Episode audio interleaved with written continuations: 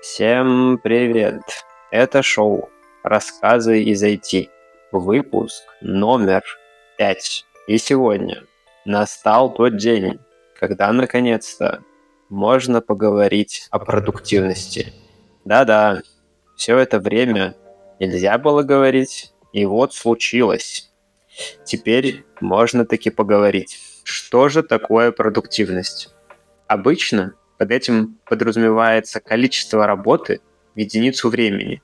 Чем больше работа выполняется в единицу времени, тем, что логично, продуктивнее считается выполнитель этой работы. Приведу простой пример из окружающего нас быта. Кладчик камней, или как они там называются, кладет пятнадцать метров квадратных за час.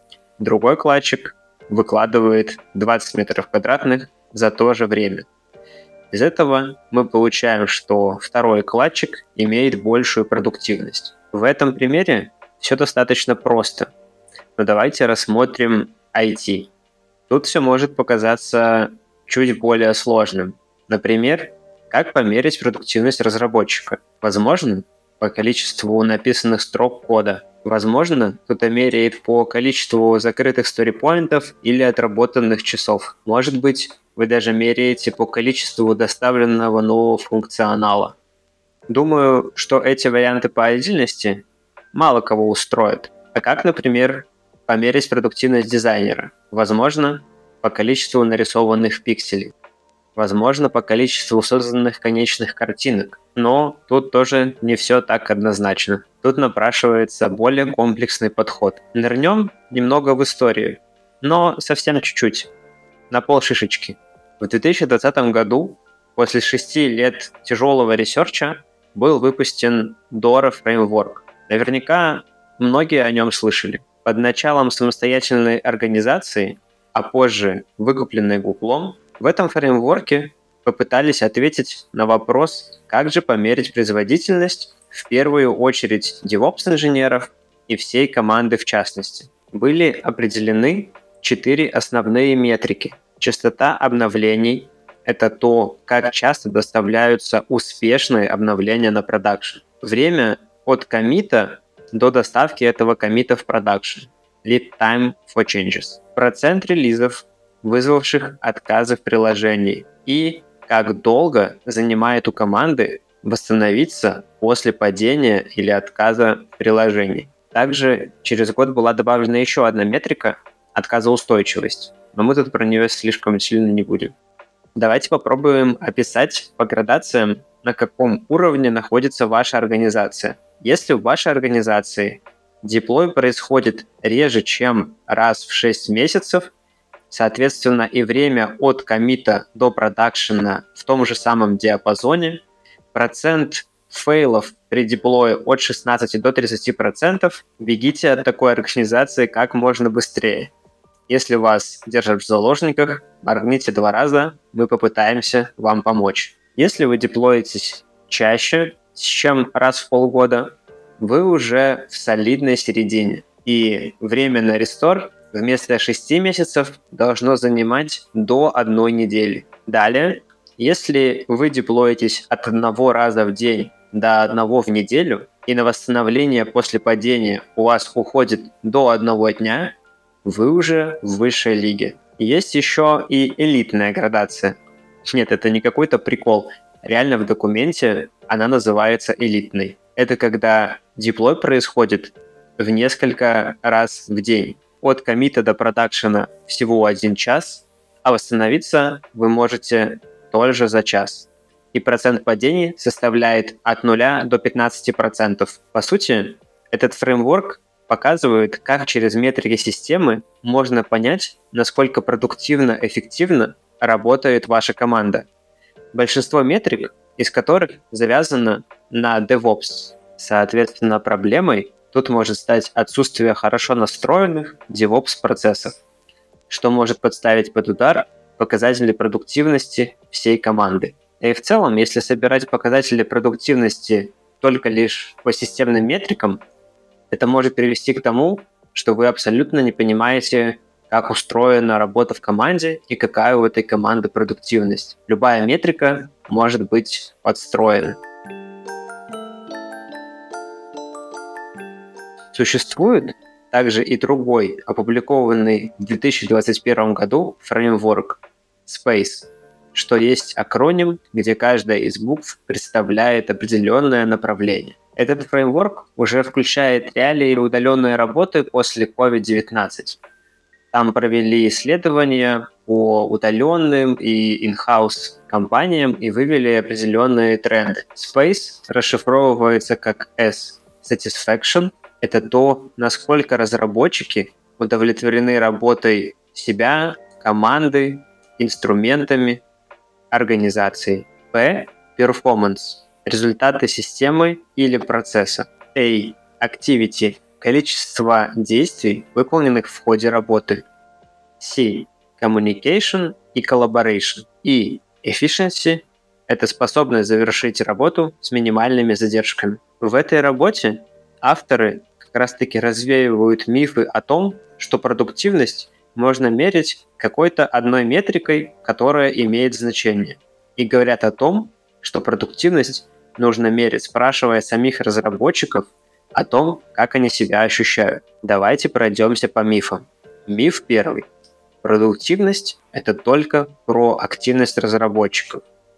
Часто повышенная активность не отражает улучшения в продуктивности, а наоборот может говорить о проблемах в системе или процессе. Миф второй.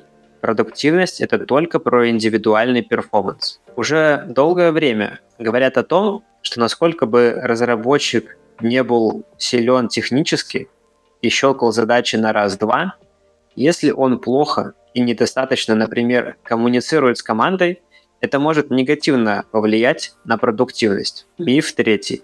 Продуктивность может меряться одной метрикой. Миф четвертый. Мерить продуктивность нужно только для менеджеров или лидов. Этот миф возникает скорее из того, что продуктивность меряется неправильно, служит кнутом, чтобы менеджеры обвинили команду в низкой продуктивности. Но если правильно мерить и использовать показатель продуктивности, это может увеличить удовлетворение от работы и сотрудников в том числе, что приведет к еще большему увеличению продуктивности в будущем. Этот фреймворк предоставляет таблицу с примерами метрик по каждому из направлений. Она разбита на три составляющие – индивидуальные метрики, командные метрики и метрики системы. Так, в направлении удовлетворения в индивидуальной метрике примерами служит, насколько разработчик удовлетворен своей работой, насколько он удовлетворен под ревью, который на него заассайнен.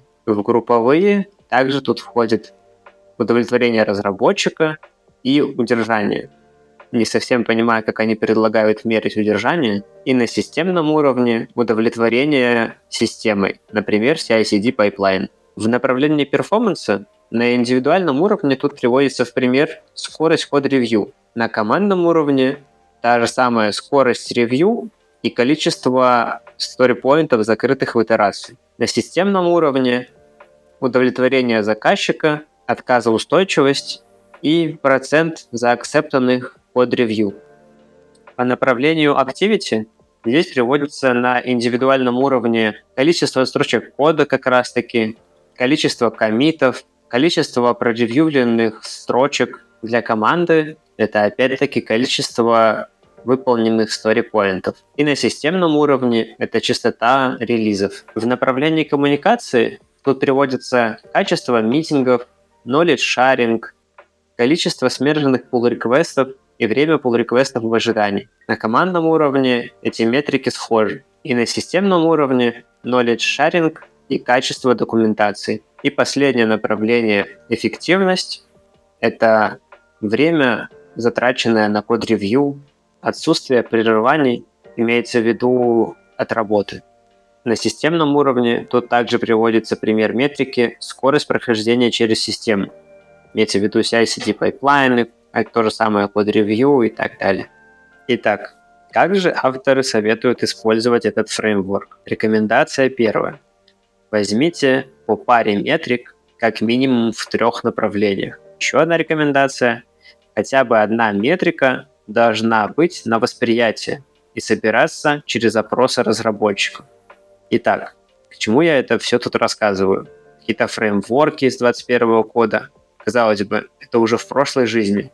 Ну да, и нет.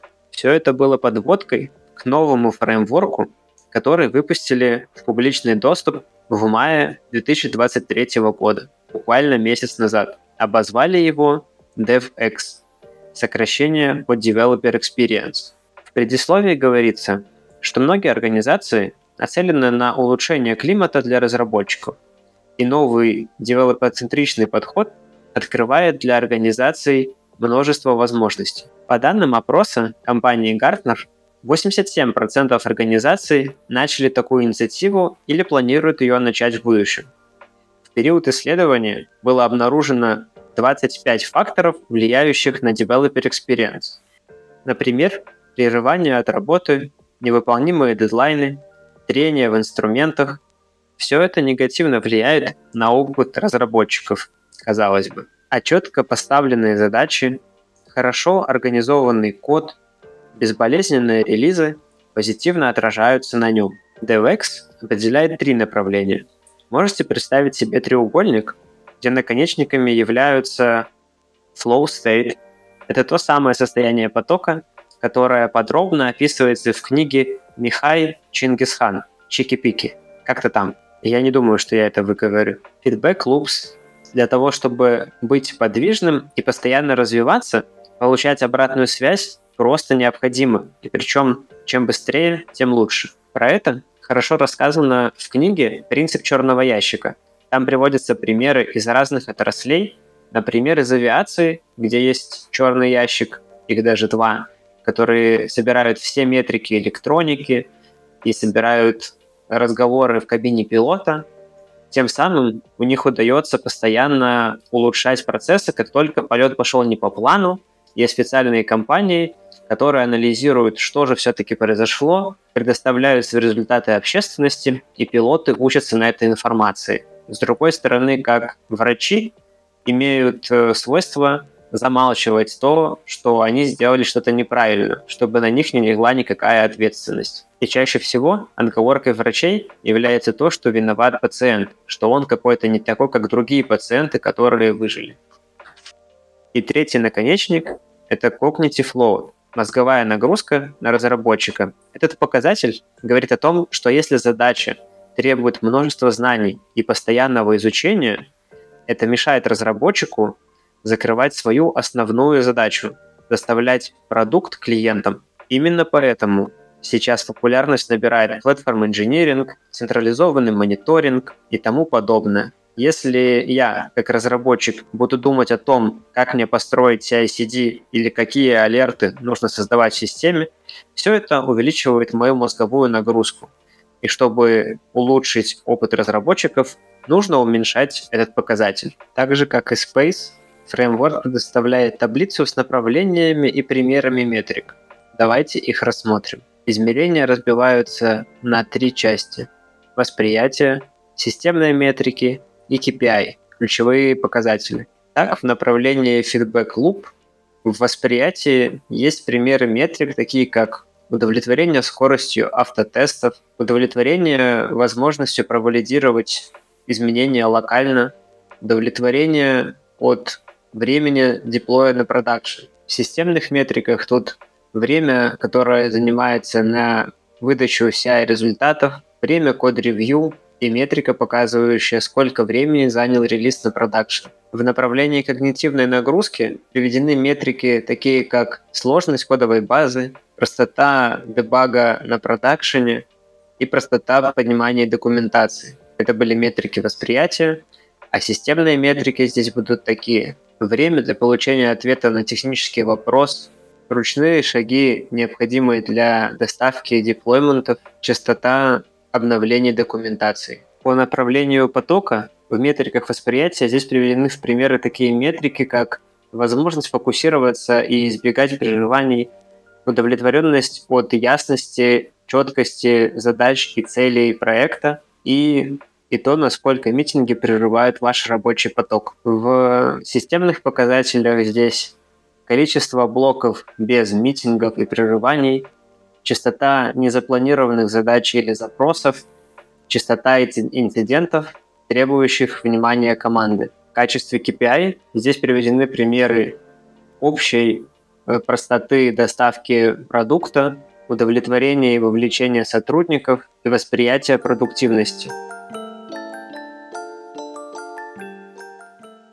Если подводить итоги, я лично вижу тренд на то, что все больше уделяется внимание человеку, а не только просто взять какой-то показатель, интерпретировать его по-своему. Мне кажется, спросить у разработчика, как ему ощущаются. Это, во-первых, очень просто, если у вас есть рот и вы умеете говорить, так еще и более ценно, так как вы получаете мнение, которое, скорее всего, не отражается ни в одной из метрик.